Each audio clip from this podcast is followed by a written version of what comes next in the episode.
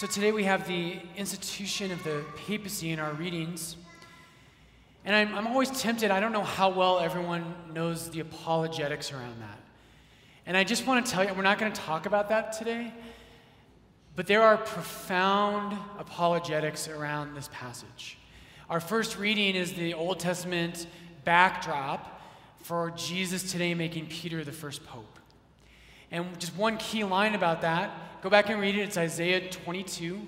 It's one of those passages. It's easy to remember because it's Isaiah 22, 22. That's how I think of it. Um, you're like, so easy, FB. All right. It is. It's easy. but you just go look at it, and the language that is used in Isaiah 22 is very, very similar to what Jesus uses in Matthew 16, 18.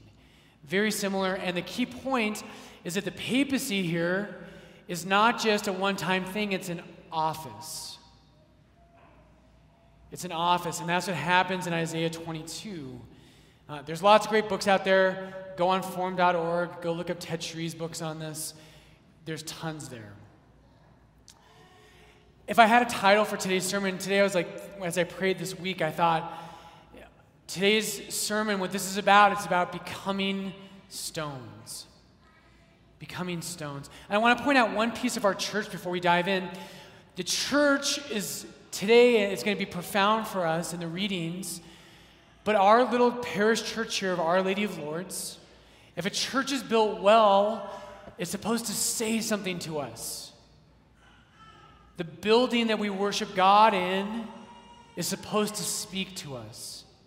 And one of the things is, uh, you can't see it because we put that plant there. Someone did that to me on purpose. Um, but we have these different medallions. And if you get a chance, the medallions are very purposefully chosen. And on the pulpit, on the ambo, we have there's three medallions, one in front and one on either side. And on the front is the Sacred Heart. On the far side is an anchor. And on the side closest that faces me right now are the keys of Peter from today's gospel for faith, hope, and love. And that's what's supposed to be preached from the pulpit. I don't usually preach there, you know this. But from our pulpit, right, what we're supposed to proclaim is faith, hope, and love. And today I want to talk about how God wants to grow something inside of you. But the keys, you might look and say, what do the keys symbolize? The keys are the symbol of faith. Today, Peter confesses our faith that we all have that Jesus is the Christ, the Son of the living God. And Jesus gives him the keys of the kingdom. Okay. If you go to Israel, and like I always say, we all have to go. When you go to Israel, there are just rocks everywhere. You go to the area around Jerusalem, and there's like four living things, and there's like 80,000 giant rocks. It's like it's just a very strange landscape. It's beautiful in its own way. And, and even in Jerusalem, they have building codes where everything has to be made out of the limestone that's native to the uh, land right around Jerusalem. It's quite striking. Jesus loves to talk about stone and rock. And the New Testament is filled with imagery around this. And stone is something for us that naturally speaks about permanence. It speaks about permanence. When you go to, to Jerusalem, you go to the, the Wailing Wall, the Western Wall, and there's these giant stones. They're the size of one of these arches, they're ginormous. And those stones have been there something like 3,000 years. It's amazing. And just, you look at them and you say, my goodness, the prophet Isaiah saw these stones. Right? It's permanent. One more story about that. In Denver, about 100 years ago, you might not know this, Denver was one of the biggest cities in the United States in terms of its, um, the strength of the Ku Klux Klan. It was very strong in Denver, and the KKK was very anti Catholic, anti many things. They were terrible. But even like one story that I always found so interesting was the priest who was the head of the Catholic newspaper he was that guy had courage. He was he was the real deal. he published in the paper all the names of the government officials that were part of the Klan. And there were something like eight different attempts on his life. It's like, it's dangerous to run a newspaper in Denver, I guess. But what happened was the Klan was coming after the church, and the bishop in those days, Bishop Tihen, he wanted to say, the church is here and it is going to be permanent. It's not going anywhere. And so what he did is he built a giant tower, and we call it, the, and there's a lounge at the base of it called the Tihen Lounge for Bishop Tihen. But if you go to the seminary building, there's this beautiful stone tower because the Klan had said, if you keep building, we're going to burn it down. And he said, well, I'll build it out of stone because the church is here to stay. Today, what I want to challenge you with, brothers and sisters, today, God gives authority to Peter. Jesus does that. But I want to talk to you about your role in the church. Jesus is the true cornerstone. In 1 Corinthians 3, St. Paul is going to tell us that. And all over Scripture, the real foundation of the church is Jesus himself. In Matthew 21, Jesus will tell us that he is the stone rejected by the builders, but the one chosen and precious in God's sight. But Jesus is not content to just be our rock. Today, he makes Peter the rock. He says, Peter, right? You, Simon, you are Peter, and on this rock I will build my church. And the church is permanent. Right? The gates of hell shall not prevail against it. Stone speaks to permanence, it speaks to strength. And Jesus wants a church that's going to last. And he guarantees, in fact, that it's going to endure through all the assaults of the evil one. That is so cool. When we did our renovation here at Lourdes, one of the things that the church wants is it wants the altar to be immovable. That altar is immovable. I forget how much it weighs, but it, I, like it's insane. We had to put a steel beam underneath it to support the weight, and that's supposed to speak to us. Our faith in Jesus Christ is immovable. The church's faith, the church's truth, the church's love, these things are founded on God Himself and they cannot be moved.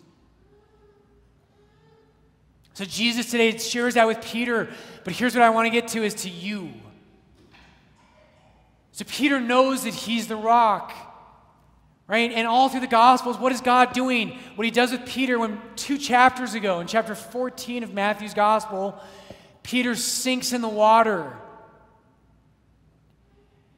Right? And, and Peter, we love him so much because he's always putting his foot in his mouth. I love that, right? I love it when other people screw up. It makes me feel better about me, right? The, uh, St. John Chrysostom says that if Jesus had made St. John the first pope, all of us would have despaired because he was perfect, right? But because Peter is the rock of the church, it gives us hope. But what's God doing? Jesus in the gospel, he's, he's walking with Peter and he's saying, Peter, come with me. And Peter's getting stronger step by step. And in one of his letters in 1 Peter, our first pope knew that what happened to him in today's gospel, on a certain level, has to become true for all of us. So here's what St. Peter says in 1 Peter 2. He says, Come to him, to Jesus Come to him, that living stone, rejected by men, but in God's sight chosen and precious. Right? That's the same line that Jesus uses in Matthew 21. Christ is the living stone. But Peter goes on and he says, and like living stones, be yourselves built into a spiritual house. Hang on, we're going to come back to this. But he says, You, Jesus is a living stone, but you have to become a living stone to be built into a spiritual house. In other words, a temple. So Jesus is the cornerstone of the church. Peter, Christ makes Peter the rock, but he wants to do the same with you. Come to him, that living stone rejected by men, but in God's sight chosen and precious. And like living stones, be yourselves built into a spiritual house, to be a holy priesthood, to offer spiritual sacrifices acceptable to God through Jesus Christ.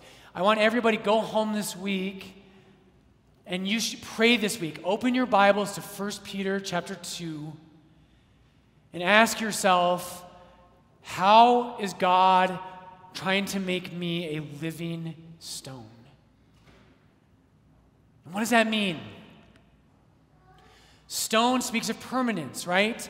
When we made this altar so heavy, what I didn't want, I don't want some chump priest to come in in 50 years and say, oh, you know, I don't really like the altar being at the center. And does something crazy, that thing is not going anywhere. Right? These walls might fall down someday, but that, that altar will still be there.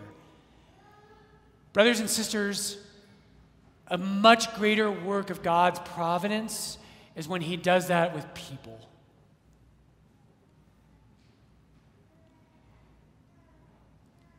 The world, the world is always going to rage against the church. And if you don't see this, wake up. It's coming, it's already here. But the storm is going to rage against the church. And we need living stones in our church. We need living stones. In my own life, I know there are people, when I was wavering in my faith and I said, Lord, Everyone seems to be against this. And Lord, I'm scared to stand up against the storm. And there are people in my life who are living stones. And they said, I know that if I stand for marriage between one man and one woman, the storm's going to rage against me. But they were living stones. Archbishop Chaput, who I am so honored to have been ordained by, he stood up against everything unpopular in the gospel. I said that wrong. He stood for everything in the gospel that is unpopular. And I watched him as I was studying for priesthood as the weight of the world, and I watched him literally shrink. But he was a rock. And he stood on Christ and he was a living stone.